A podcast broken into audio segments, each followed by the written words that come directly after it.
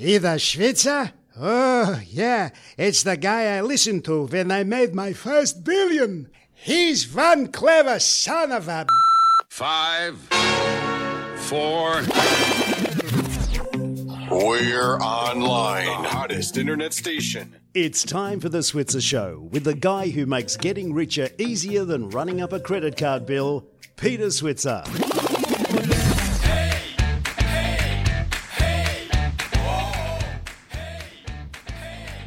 Hello and welcome. Yep, it's the Switzer Show. I'm Peter Switzer. I'm joined by my colleague Paul Rickard. How you going, Paul? Great, thanks, Peter. Good to be here this afternoon. Isn't it great? We, what I love about this show on a Monday is this is the, the first day of the money week. There's going to be a whole plethora of money stories, hip pocket issues, things that are really controversial. And if there's one place that's going to cover it, it's going to be right here on the Switzer Show. Well, it is, Peter. It's a big week. Of the Royal Commission's back in action again. I guess we're going to talk about that in a minute. But Yeah. look, uh, yeah, big week in finance, as, as every week. Monday's a great time to talk about some of the issues and just what the press and the media and the markets are going to be focused on this week. I, I've controversially gone for the argument that we might see the stock market reach 7,000 this year, Paul. Now, I'd given up on that forlorn hope until a couple of my guests on the on the uh, Money Talks program on Sky Business uh, channel actually said to me, Switz, I think your 7,000 is a possibility. You seem a little bit surprised. Well, look, Peter, you're going down in the in the courageous category, I think. Courageous Uh, minister, eh? Yeah, I mean, look, seven thousand uh, is a big call. Six thousand, it is a huge call. Uh, a bit like hard chat, hard, you know, huge. uh, so yeah, look, I think it's a big call, and particularly when the market's about six one hundred or just below Yeah. six one hundred at the moment. So that's nine hundred points. 15%. Yeah, fifteen percent between now and December. I mean, I think the US market's capable of a rally like that. Just whether the Australian market, unfortunately, the last few years has lagged what's been happening in U- in the Europe and the US, hmm. and we just don't seem to quite want to pack the same punches. But Okay. Well, so next week, let's just go through the reasons for it because this week I want to go to the Royal Commission. And the Royal Commission is really relevant because you pointed out if our index is going to make it, or you implied, the banks have to make a comeback. And when the Royal Commission's over, hopefully the banks will be able to make a comeback. well, you're exactly spot on, Peter, because the what we call the financials index makes up just on 35% of the Australian That's massive, isn't it? S&P ASX 200. And the four big banks, that's the Commonwealth, Westpac, ANZ and National Australia Bank, they sort of make up about, they're about 25% of that 35%. So if you look at our top 10 companies, uh, the four major banks are, are in the top seven of those companies. So it's very, very hard for our stock market numerically to advance while the banks are under pressure and going a little bit backwards. And that's Yeah. what sort of one of the reasons our market hasn't done so well over the last uh, 12 months or so. Done all right, but uh, in fact, we're at a high compared to where we have been. But Yeah. we're just not up there with the US. So our show is going to be relevant. First, we've got Martin Grunstein, who's one of the country's best customer service experts. I'm going to ask Marty. I, I, in fact, I've talked about him, talked to him earlier about the fact that banks need to lift their brand, improve their trust in the eyes of the consumers out there. How do they actually do it? And then we're going to hear a story from a guy called Neil Pearson, who he and his wife went through an emotional torture chamber just trying to get a loan. And it's an unbelievable story. Like, this guy went on pretty long, but it was such a good story. And he's a computer software developer. I didn't think for one moment he could carry a story so well, Paul. He's done a great job. And then we've got Adrian Sheahan from Switzer Home Loans. I want Adrian to react to what he, he hears Neil saying, but also how banks are treating customers nowadays. Because Adrian's on the, on the, the, like the, uh, the front of our business. When people ring up to try and get a loan, they talk to Adrian.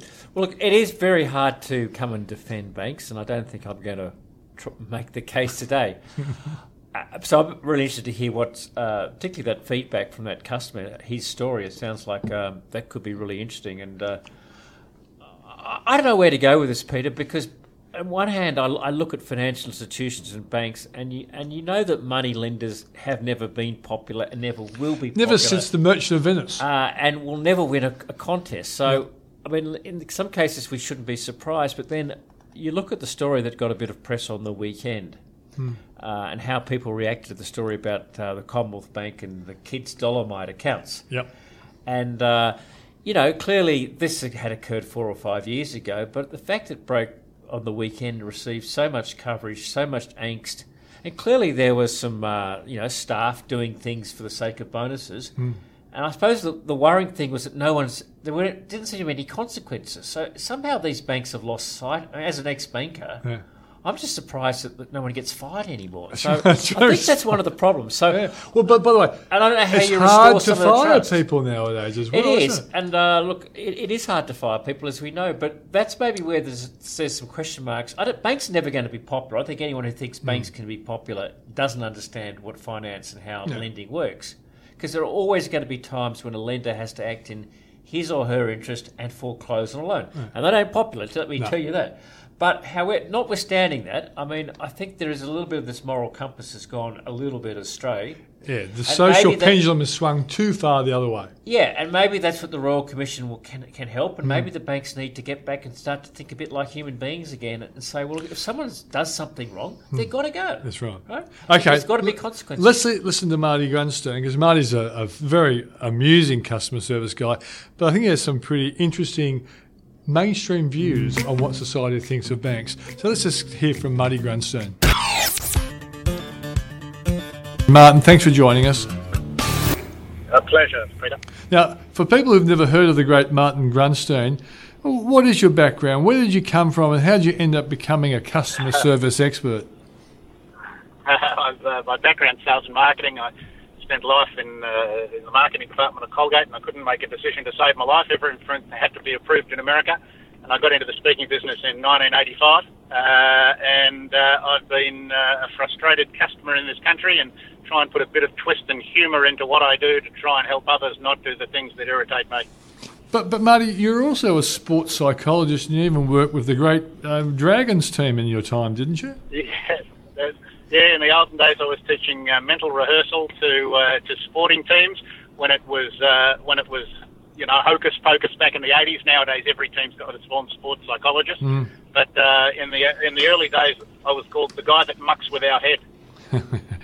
And you used to muck with our head with Doug Mulray on Triple M with his anti ads and, right. and, stuff, didn't you? Tell us, tell, right. tell us what the relationship used was. write a bit of comedy. Yeah, Tell them the, the Uh, relationship. he, you know, with, he was great. Yeah. Uh, I say uh, Mulray was as funny off air as on air, and it was a great pleasure. While I was starting the business, had a bit of time on my hands. You know, read a bit of comedy and uh, for his character voices, whatever there. Hmm. Uh, and in the end, uh, look, uh, at conferences, boredom is the greatest enemy. So now I write for myself.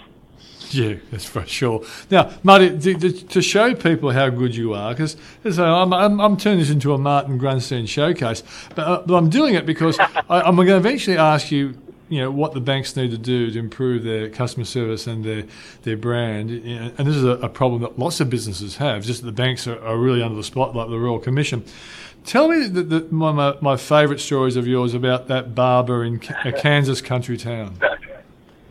Okay, there was a, a, a, small US country town. There was a guy, a barber, selling haircuts for twenty five dollars. Had the misfortune of a competitor opening directly across the road with a big sign on its window saying six dollar haircuts. The first guy says, "Gee, I'm in trouble. If I keep my price at twenty five dollars, I'm going to lose a lot of my customers for the six dollar haircuts, and I may not get them back. But if I drop my price to six dollars, I can drive this guy out of business. But I'll go break myself. I can't take nineteen bucks off my margin."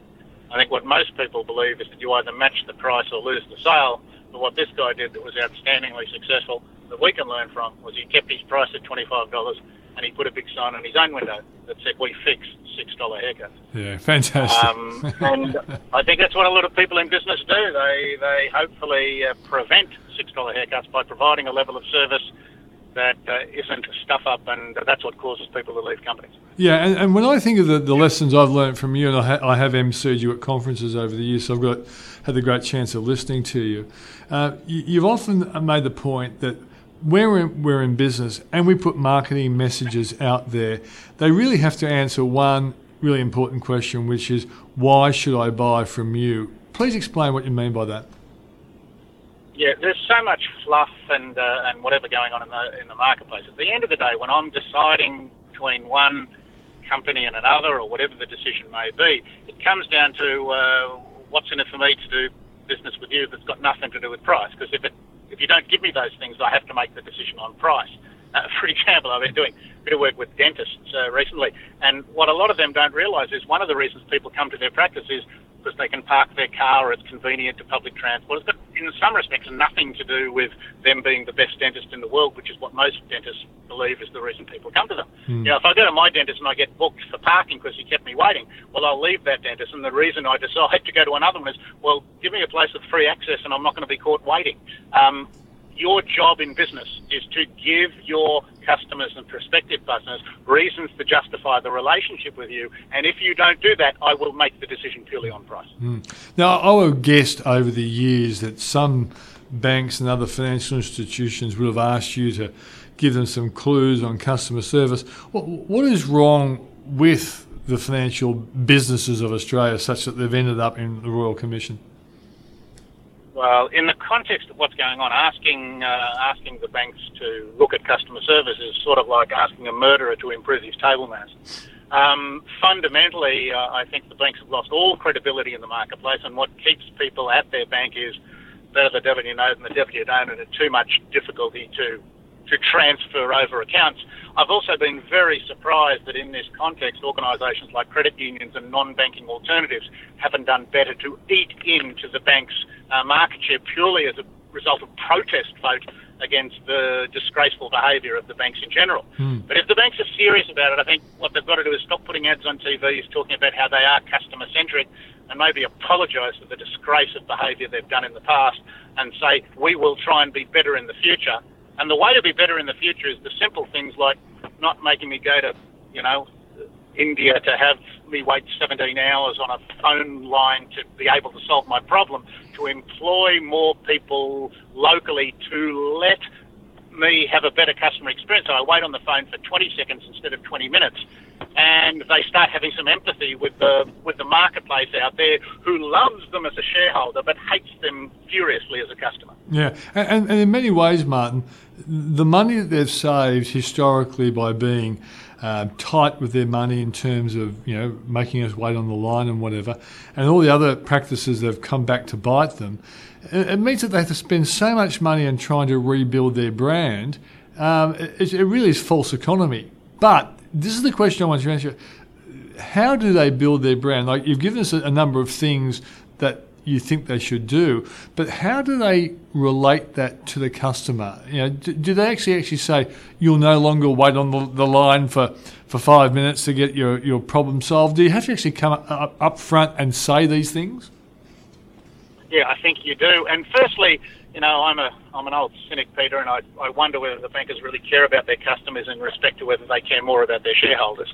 But if we give them the benefit of the doubt and say they do care about their customers and they would like to improve customer service, yeah, it comes down to that. I think uh, it might have been 20 years ago, ANZ ran a campaign that said if you stand in a line for more than five minutes, we'll give you five dollars back because we respect your time. And as it turned out, uh, a lot of people don't stand in line for five minutes. It just seems like a long time, and that was a good way to say we won't keep you waiting. I think if the banks are serious, and it only takes one to do it, you know, to say uh, we're going to try for a customer service advantage. If we let you down in any way, you know, we'll give you twenty dollars back, or we will do this. So they have to say that if we stuff up, we will take the we will take the penalty rather than you being inconvenienced for our inefficiency. And if the bank is prepared to put its money where its mouth is, uh, that could be a difference. Like, for example, and I work in real estate, which is another low credibility industry, I say to real estate agents, well, why don't you say, if I fail to return your phone calls in three hours, uh, I'll give you $200 back off my fees. Go ask my competitor if he'll do that. Uh, and if they won't, why would you believe anything else they say? They are, in fact, rather than real estate, banks almost owe it to the Australian public to start taking the penalty themselves when they stuff up rather than leaving it to the inconvenience of their customers. Yeah, one last thing, Marty. I've been proposing that uh, they should, you know, the banks should be forced to create like a consumer claims tribunal where any customer that's got a grievance can show up, no lawyers, just a mediator, and the mediator decides whether the bank uh, is in the right or the wrong. Now, I've been told that the government has actually created something like that called AFCA, which uh, we I've heard nothing about until actually I was told by the treasurer. He's doing his own marketing, but is that the kind of thing you think that this industry needs? Is a, a, a place where customers really can have an objective hearing when it comes to mistreatment? Yeah, absolutely. And it needs to be independent. I mean, if anything, from the GFC and all the things that have gone on, uh, self-regulation doesn't work in an industry where people are as greedy as financial services. It has to be independent, and there has to be people going to jail. And you see, if people don't go to jail from this Royal Commission, the whole thing is a farce. You know, what needs to be done is an independent person who does not have a best interest, who has the power to say to the banks, you stuffed up, you are liable, so I don't have to wait five years for it to go to court, which is what the banks take the advantage of, knowing that it's too much trouble to fight with them.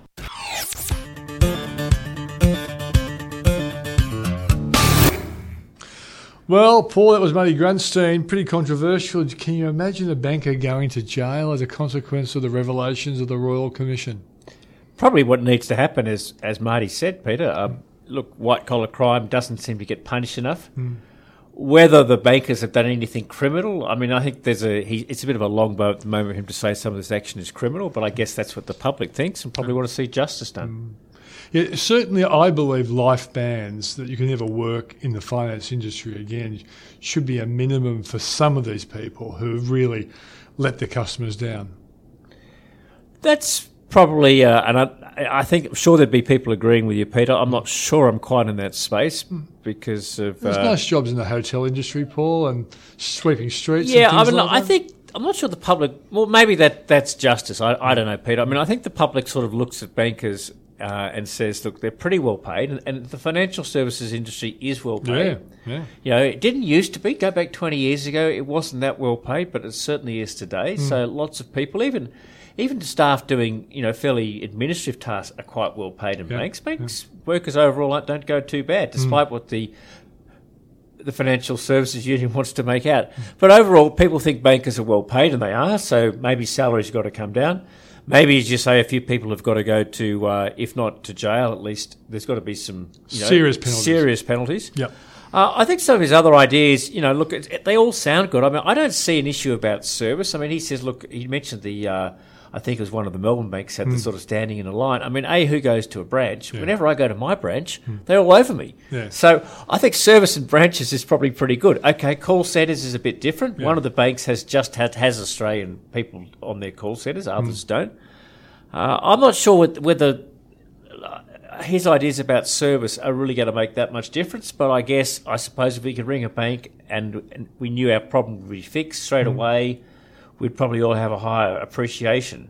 Uh, One last one, Paul. What if we looked at a financial service provider, say a financial planner, and it was calculated that through very bad uh, practices, it the, the individual cost the client, say, half a million dollars. Well, what, what would be wrong with that financial planner being fined half a million dollars? Make them sell their house. Make, make the penalty so serious that no other financial planner would ever dare think about doing it again. I know it's really serious, but would it work? Uh, yes and no. I mean, you could make the same case. You know, you could make the same case about a doctor. What happens if a And a doctor lawyer. gives you negligent advice? And all those avenues are currently open. And so, financial planners generally uh, do have what's called prof- uh, professional Insurance. indemnity insurance. Yeah. Uh, yeah, I mean the, that's what sort of the, the, I think is happening, Peter. I mean, I, I understand sort of the agitation out there for so-called justice, but the, re- the, the arguably the the, the remedy's already there, and I think where you're coming from in terms of this new complaints authority, making that a lot easier, making allowing small businesses, for example, to access it. Yeah, good point. That's probably, I think, the bit that's missing because it's all been at- consumers. Really, consumers and banks. I don't think that's where the problem is. I think it's often in the business area, and maybe that's that's what will come out in the Royal Commission this week. Okay, well, let's hope so. I think, I think this Royal Commission is going to be around for some time. Uh, we're going to get to an ad break now, and when we come back, we'll hear the story of Neil Pearson, who did go through an emotional torture chamber, as I call it. Coming up after the break. And now, a word from our sponsors. Have you got a home loan? Do you know what you're being charged? Check your rate, and if it's more than 3.89%, call us at Switzer Home Loans. Our rate for a variable home loan is 3.89%. That's right, 3.89% is all you'll pay. Interested? Call 1300 664 339 or Google Switzer Home Loans. Welcome back to the Switzer Show. And now we're going to listen to the story of Neil Pearson and his wife, who really did go through some very strange things in trying to secure a loan. So, Neil, we are looking into the experience of dealing with lenders and banks and all that sort of stuff. And uh, your story came across our desk uh, that you actually had qu- quite a harrowing experience uh, with a bank in trying to uh, g- get a loan to buy a home. Is that true? Oh, look, it was certainly harrowing for us. Uh, I think that you know, to be the devil's advocate, it, it wasn't anything uh, that the uh, it wasn't anything particularly unusual that the banks did, but more the position that we were in and and the world that we live in and, and dealing with those people was quite a shock for us. Okay, so so to try and position you, so what do you do for a living? So we get an idea of what. Obviously, you don't work in the financial sector uh, sector because you'd probably be used to what you endured. No, no, that's exactly right. I'm a software developer, Right. which, uh, from my point of view, is, is, is very much a run of the mill. So we're, we're used to things working fairly simply and people keeping their word. Going, uh, go- going into, um, the, the banks and, and starting to deal with real estate agents and with brokers and, and the, uh, the management at the bank, uh, was, uh, it wasn't really something that we were ready for. All right. Uh, I, I've got to say, I'm, I'm kind of ready for you because I've been watching that fantastic television show, Silicon Valley, and there's a lot of software developers in that program. So, um, so tell us, tell us what were the, the main shocks to your human system in, you know, lining up to try and get a loan to make your, your dream of a house come true? Look, I think it was it, it was a, it was quite a personal shock. From our point of view, there was a bit of stigma that came with getting a home loan. Uh, people have told us it's a nightmare, it's horrible, it's really stressful. So we were expecting some kind of bureaucratic nightmare. Now the bureaucracy came and the paperwork came, and I think that was actually fine. It wasn't that hard. They ask you questions, you give them answers. But it's the it's the other side. It's the the repetition, the waiting. It's the uh, the confusing and, and conflicting questions that they ask. Like they'll ask you for a piece of information, and then you'll think that that's it. Okay, we're done. And then two days later, they'll come back and say, you know what, we actually didn't need that, but we do need this other thing that you've already given us. So please give us that again. But this time, uh, you know, get it in braille. now, as you're probably aware, when you buy a house, you pay a holding deposit and then you've got a cooling off period. And for most people, it's in that cooling off period, which is typically two weeks, uh, where you arrange your finance. And that can potentially be a long process and you've got a deadline. If we don't get our finance ready by that deadline, we lose our holding deposit and that's a few thousand dollars and that's a little bit scary. Now, it, it was worse for us because we were expecting our first child. Uh, we were very close to the due date and we wanted to get our living situation sorted out before we had the baby, as you can imagine. Yep. So it was, we'd taken 14 months to find this house. And it was my view that if we didn't get this house at this stage, it was going to be next to impossible to find another one before we had the baby. Hmm. So just put a pin in that for a second. Along comes the bank and says, yep, we're happy to give you a loan. This is what we need from you. Okay, fine, no worries. I'll dig that out of, you know, records from five years ago. I'll call this guy. I'll get all that paperwork together. It's not easy, but it's not stressful. So send that off and that's fine. And then they make you wait. And you call them up the next day and say, how's it going? Uh, don't know yet. Two days later, they'll get back to you. Yeah, we're going to need this other thing or some recommendation from your accountant because we're worried about this particular area.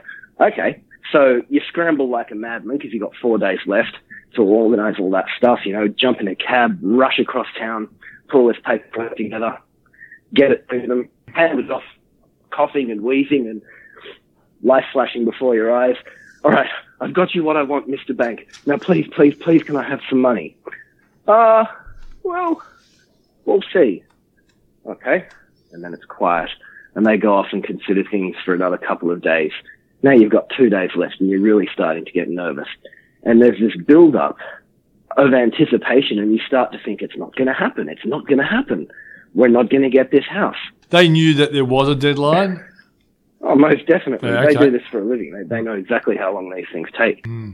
Now, in these last couple of days, I got so disillusioned, so desperate, that I actually dug into the correspondence between myself and my broker, and I found an email that he'd forwarded to me from the business manager at the bank, which had the business manager's mobile number on it. And I got the guy on the phone, knowing that it was totally against the way they work. This was, uh, I, I very much reached the point of, fuck it, I'm going to get on my knees and beg. So I got this guy on the phone and I, I gave him the whole sob story. You know, we're really stressed out. This is our first home. My wife's eight months pregnant. We don't know if we're going to get in. We're really, really worried. Please help us out. Right. Yeah. And he, uh, and, and, and he, he, he had this sort of, you know, tepid response. Oh, oh, look, I'll, you're really not supposed to call this number. I'll, I'll, uh, I'll see what I can do. All right. Okay. Now, now, now that moment right there pretty much encapsulates the experience Yeah. for me. That it, the, it, it's a very emotional experience, but it's business and emotions have no place in business. Yeah. But it, you can't really avoid. It. I think at that level of pressure, you can't really avoid it. And and did you end up getting a, a very good rate, or was it a very much an, an average kind of interest rate, or or you're so desperate to get house you didn't even care about the rate? Um, look, we, we did reach the point where we were so desperate we didn't care. Yeah. About 45 minutes before uh, our deadline, I was uh, I was sort of planted on the, the floor in the lobby of my office building, thinking, "Oh, um, we're screwed, we're screwed, we're screwed. I don't want to lose this house." My options are I can just let this run its course and, and just you know watch the watch the plane crash into the mountain, Yeah. or I can gamble our deposit. I can because we have the deposit in cash, so I can go and pay the deposit and then take the risk that the finance won't come through, hmm. which is you know, that that's a colossal stupid thing to do, but desperate people do desperate things. Now the third option that I had was to try and get another loan, which I did. So I was in the city at the time and I had all of my paperwork with me on my laptop in my bag and I decided, uh, you know, I, I'm, I'm not ready to give up. I want this house. It's a very nice house. It's got a very good price tag on it. So I ran down to our bank. We ended up getting our finance through a very obscure party that had a very low interest rate. But for the sake of just locking something in, even at a stupid interest rate, I just wanted something. So I ran down to the bank and sort of busted into the lobby all panicked. Guys, guys, guys! I, I, I need a home loan. Hook me up. I need it in the next half an hour. And they're looking at me like, what are you, are you serious? yep, I've got 45 minutes. So I need it in the next half an hour. I need full approval. I've got everything I need to get it approved. Do you want my business or not? You know, and they're, and they're like, wow, wow, wow. We, we could, we could charge this guy 50%. This is great. You know, so they rushed me upstairs. They brought me coffee. They sat me down with their nicest person and she started clicking away on her keyboard and asking questions. And because I'd done this before, I knew what to expect. So there was paperwork flying across the desk. Got your posters? Yep, right here. Got this. Got that. Right here. Okay, got your IDs. Bang, bang, bang, bang, bang. Lined up on the desk. Sir, you're approved. Oh no! In half an hour, Uh, the big bank that really wanted my money, and was Yeah. going to charge me a lot of money, Yeah. had me approved that the other lender couldn't do in two weeks. and, and tell me this, mate. What was the rate? Can you recall? Oh, it was something like four and a half percent at the bank. Yeah. But in the same moment that they said I'm approved, just as I was saying, all right, looks good, I got the email on my phone uh, from my broker saying that your original application's been approved. and this is the point where it's, we're 15 minutes before the deadline. So, uh, but but it was uh, I, I was almost in a daze. I was in some sort of fugue state by that point. You know, it was all just a it was all just a blur.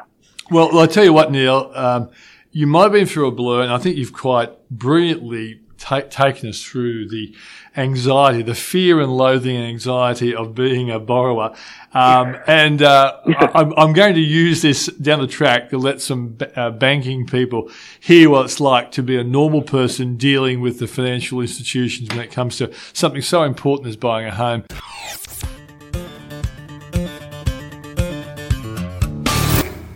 Well, that was Neil Pearson, uh, Paul. A fantastic storyteller, isn't he, for a guy who's a software developer? Uh, he is a good storyteller, Peter. I mean, I probably underlined the word story. I thought I was going to be uh, particularly empathetic to Neil um, when you introduced yeah. him. But look, I reckon, um, sorry, look, Neil, it's his broker's fault. Uh, Here he is. This is not a bank bashing story. This is a broker bashing story. That's what the broker's supposed to do.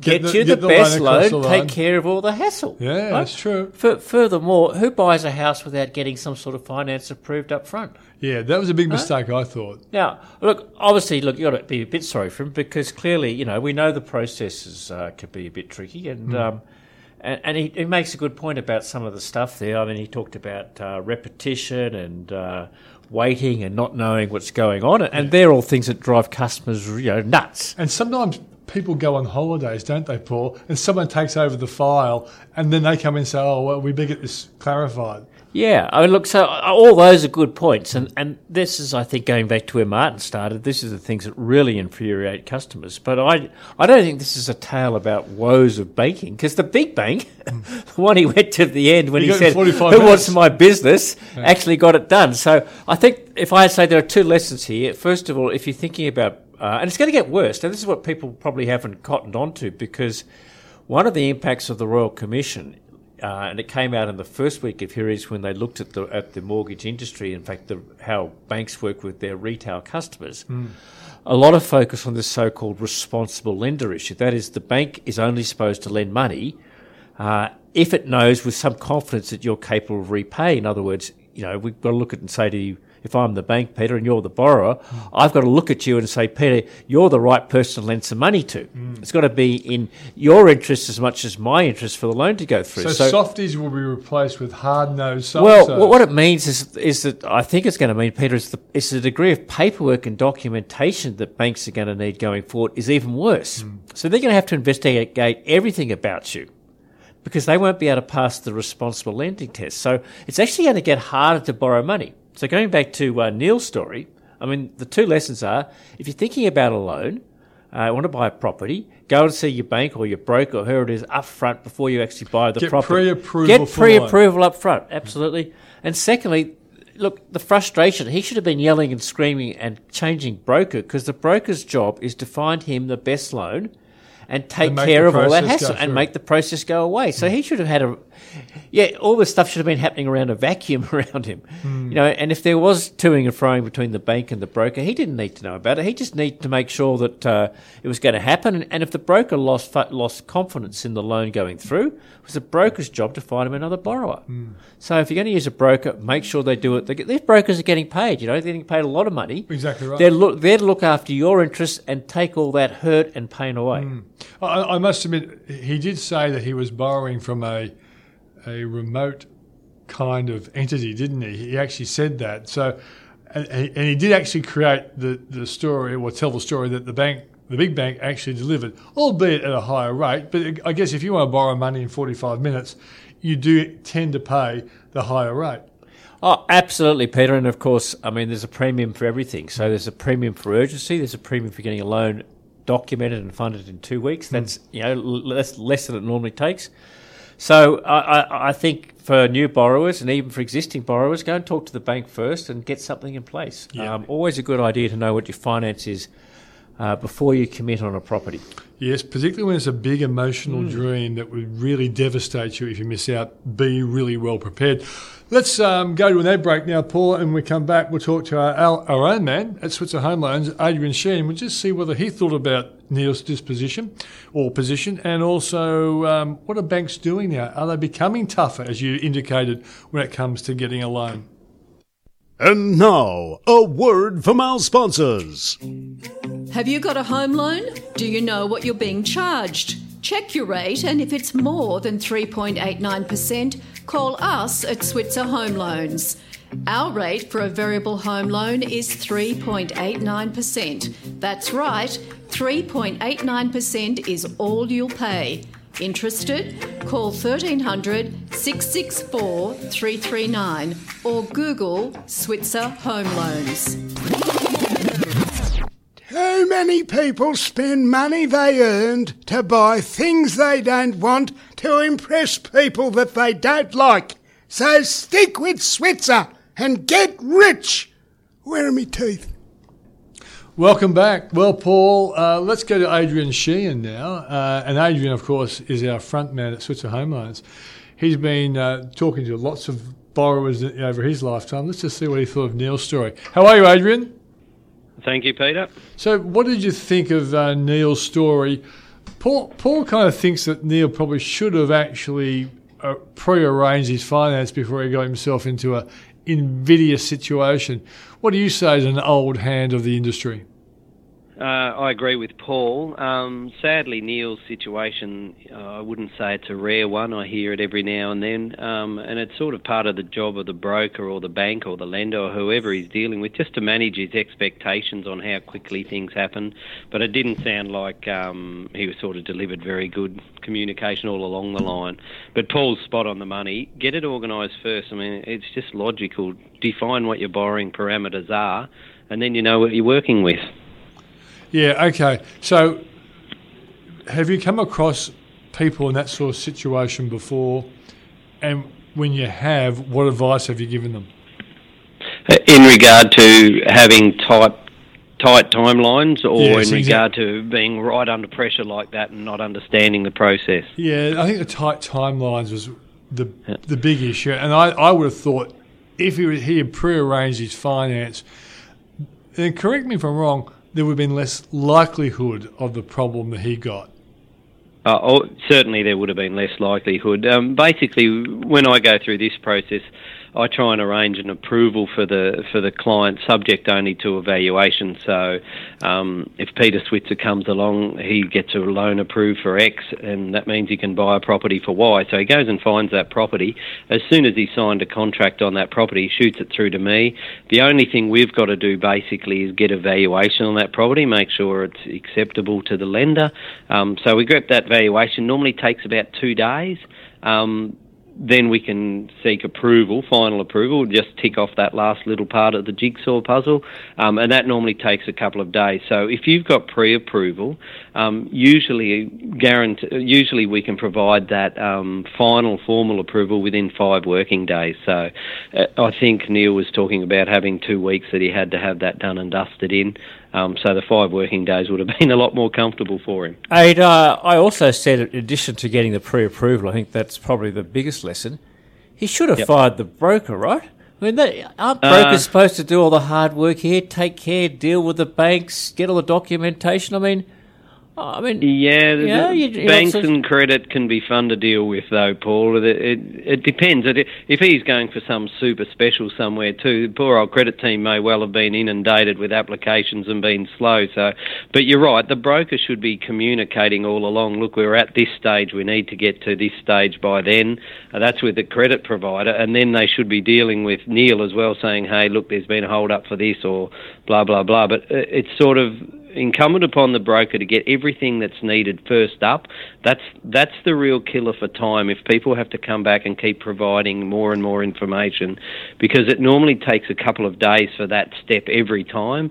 So if you go back three or four times, you've lost sort of six days or something like that in the process. That- So that's where the broker should have been on the money. So in some respects, you're quite right there, Paul. Adrian, are banks making it harder for people to get loans as a consequence of the Royal Commission? Uh, no, not as a consequence of the Royal Commission. It was already underway. Um, a lot of the, the things that are coming out in the Royal Commission, uh, and uh, this is the, the it happens in the minority of cases. It's not um, endemic across the whole system. But what's happened is that these issues are being addressed and have been for probably the last two to three years. APRA, ASIC, and the lenders themselves are trying to address this to reduce the risk to both themselves and the borrowers. So a lot of these things are being addressed from a fair while ago, and so it means a bigger compliance pile. It means more cross-checking of pay slips versus tax returns and that sort of thing. So But- we're, but, we're wait, building so- a bigger and bigger sorry to job cut for you off there. Aid, but, but won't also, I mean, the Royal Commission's got to make some recommendations, right? So they've listened to these cases where, you know, allegedly banks haven't been, you know, responsible lenders in, in you know, quotation marks, which they've got to become. Surely they're going to, Yep. uh, someone's going to try to codify this stuff. That's what happens when lawyers get involved. So the public who wanted this Royal Commission, I, I reckon there's a real chance here it's going to get very, very hard to get finance. What, what do you say to Uh, that? You- yeah. You, don't think we're all going to Uh, get yeah, tied I up in knots here? Uh, yeah, I think you're right. It will get harder, but I think that process is already uh, underway. Right. I think the compli- It's an interesting one because there's a competing process here. People want things simplified. They want to be able to apply for a loan online. They want to do um, a quick turnaround time, such as Neil had. Um, but that's in direct conflict to what they want in regard to more protection. Um, so there's there's a bit of a um, uh, not a revolution, but there's a change in the industry at the moment where they're trying to balance those two competing objectives. So things will become more digitalised, but yes, there's going to be more controls on it for sure. Tell me this, Adrian. Um, at the moment, what, what's happening to loans for investors? Because they were, in a sense, picked on, weren't they, for a couple of years?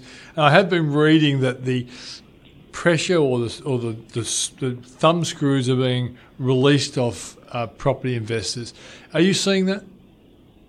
Uh, I haven't seen yet. They've released. They've.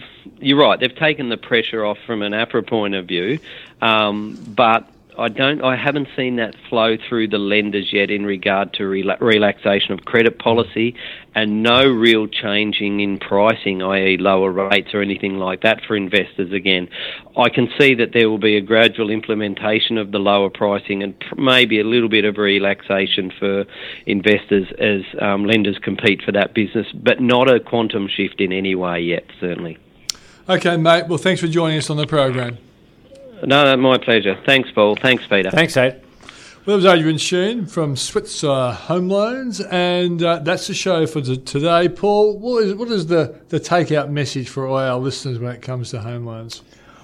Well, I think there are uh, three things, Peter. First of all, we did talk about pre approval. I think that's a really uh, important step. Secondly, I think also that, you know, brokers have a role, and you don't have to go through a broker, but and there are some great lenders have got great in house staff. So some of the banks and people like Switzer Home Loans, they've got great people like Aid who can help you. But, you know, choose carefully who's going to help you get the finance and work with you. Uh, and then thirdly, um, I think the other step you can do is save yourself a lot of the hard work and get some of the documentation up front. You know, you know that banks are going to have to ask for a lot of information, uh, and that's not going to go away. So, you know, things like getting your pay slips organised, getting your bank statements organised, getting an accurate sort of step of how much you spend if you're an investor, what the rental expectations are. You might have to get a real estate to value to give you a rental forecast do some of the work up front before you even start the loan process. It'll save time longer term. So I think, you know, documentation, getting the right person to help you, and if you can get a pre-approval, they're my three lessons. I think on the customer service side, Peter, I know banks have got to get better. I think brokers, the whole industry's got to get better, and maybe some of the words that uh, Martin had to say uh, earlier are really important. And let's hope that banks start to uh, to listen to people like Martin. Yeah, exactly right. So um, I guess the bottom line to me is that, uh, and Marty said this in the beginning of his um, uh, little chat to us. All businesses have to answer the question, why should I buy from you? And I think the fact that the mortgage brokers have grown so rapidly over the last 10 or 15 years was because the banks weren't good at looking after their customers. We might see a bit of a change uh, as a consequence of this Royal Commission. Well, that's the show. Thanks for joining us. I'm Peter Switzer, and that was Paul Rickard, of course. I don't know where, what was I doing all that work today? What were you doing this morning when I was doing all those interviews, Paul? Keeping you sane on the go, Peter. So thank you for having me. okay. That's the Switzer Show. Thanks for joining us. Quitting time! Quitting time!